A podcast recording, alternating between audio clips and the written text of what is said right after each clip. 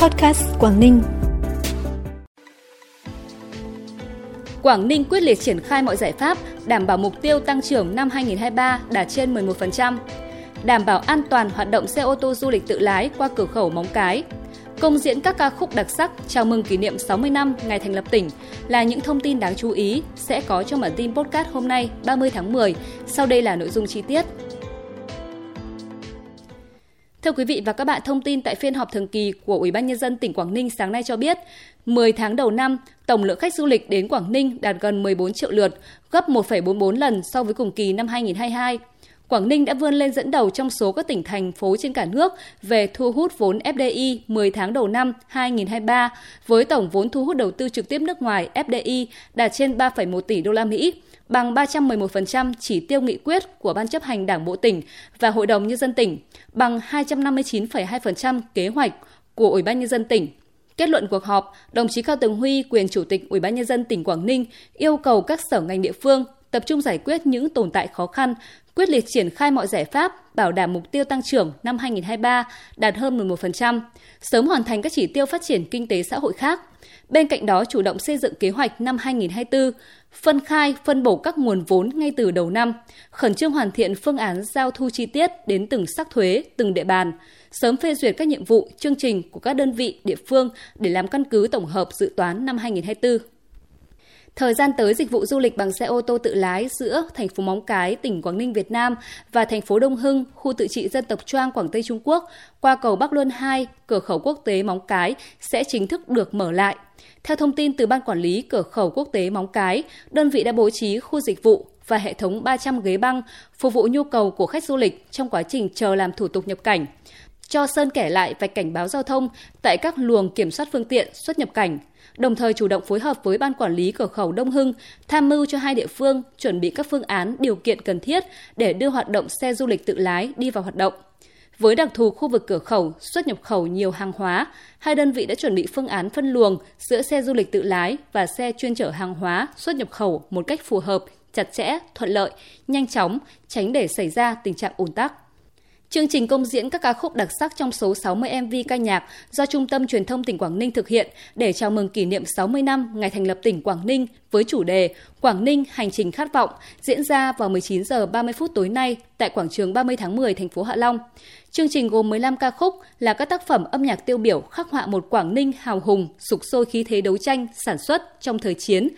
và ý chí khát vọng vươn lên bứt phá đổi mới với những thành tựu nổi bật trong thời bình, đồng thời giới thiệu quảng bá vẻ đẹp thiên nhiên, văn hóa con người Quảng Ninh. Chương trình có sự góp mặt của các ca sĩ đã thành danh của Quảng Ninh như nghệ sĩ nhân dân Quang Thọ, nghệ sĩ ưu tú Hoàng Tùng, ca sĩ Hoàng Thái, Tuấn Anh, Ngọc Anh, Tô Minh Thắng, Hồng Trinh, Á quân sao mai 2022 Đoàn Hồng Hạnh và các nghệ sĩ vùng mỏ như Đức Lương, Ngọc Diệp, Đức Bắc.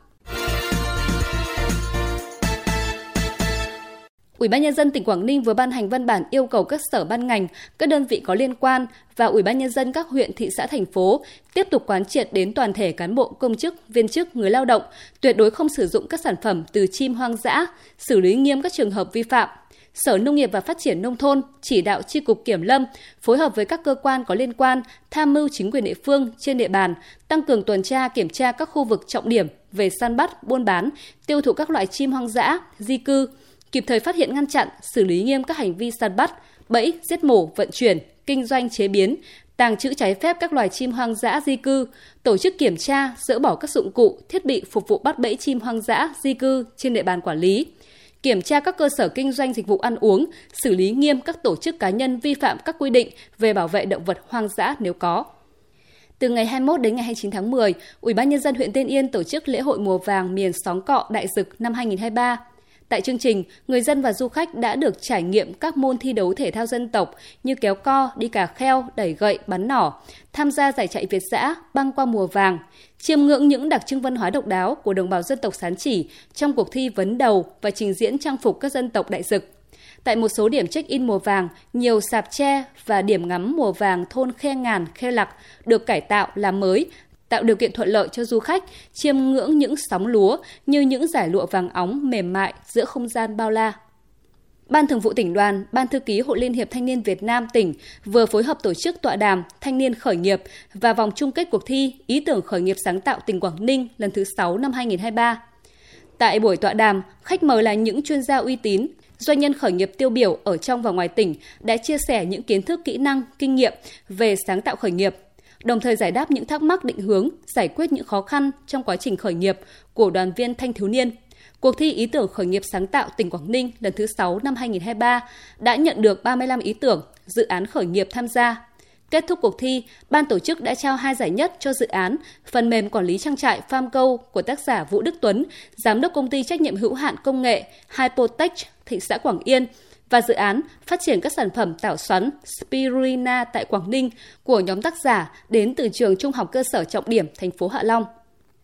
Trong hai ngày 28 và 29 tháng 10 năm 2023, Bệnh viện Việt Nam Thụy Điển Uông Bí đã phối hợp với hai xã Quảng Thành, Quảng Long tổ chức chương trình khám sàng lọc, tư vấn điều trị, chăm sóc miễn phí cho người dân trên địa bàn hai xã Quảng Thành, Quảng Long, huyện Hải Hà. Tại chương trình, trên 700 lượt người dân trên địa bàn hai xã đã được khám các chuyên khoa nội, ngoại khoa, tai mũi họng, sản phụ khoa, nội nhi, siêu âm điện tim, da liễu, dinh dưỡng, cùng các xét nghiệm tiểu đường, huyết áp, qua đó phát hiện và sàng lọc được nhiều trường hợp bệnh lý cần tư vấn và xử trí cho người dân. Đối với những trường hợp bệnh nặng, bác sĩ tư vấn chuyển tuyến trên để điều trị kịp thời.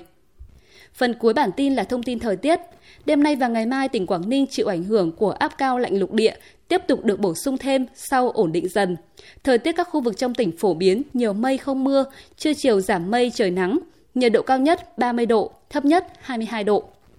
Thông tin vừa rồi đã khép lại bản tin ngày hôm nay. Xin kính chào và hẹn gặp lại quý vị và các bạn trong các bản tin sau.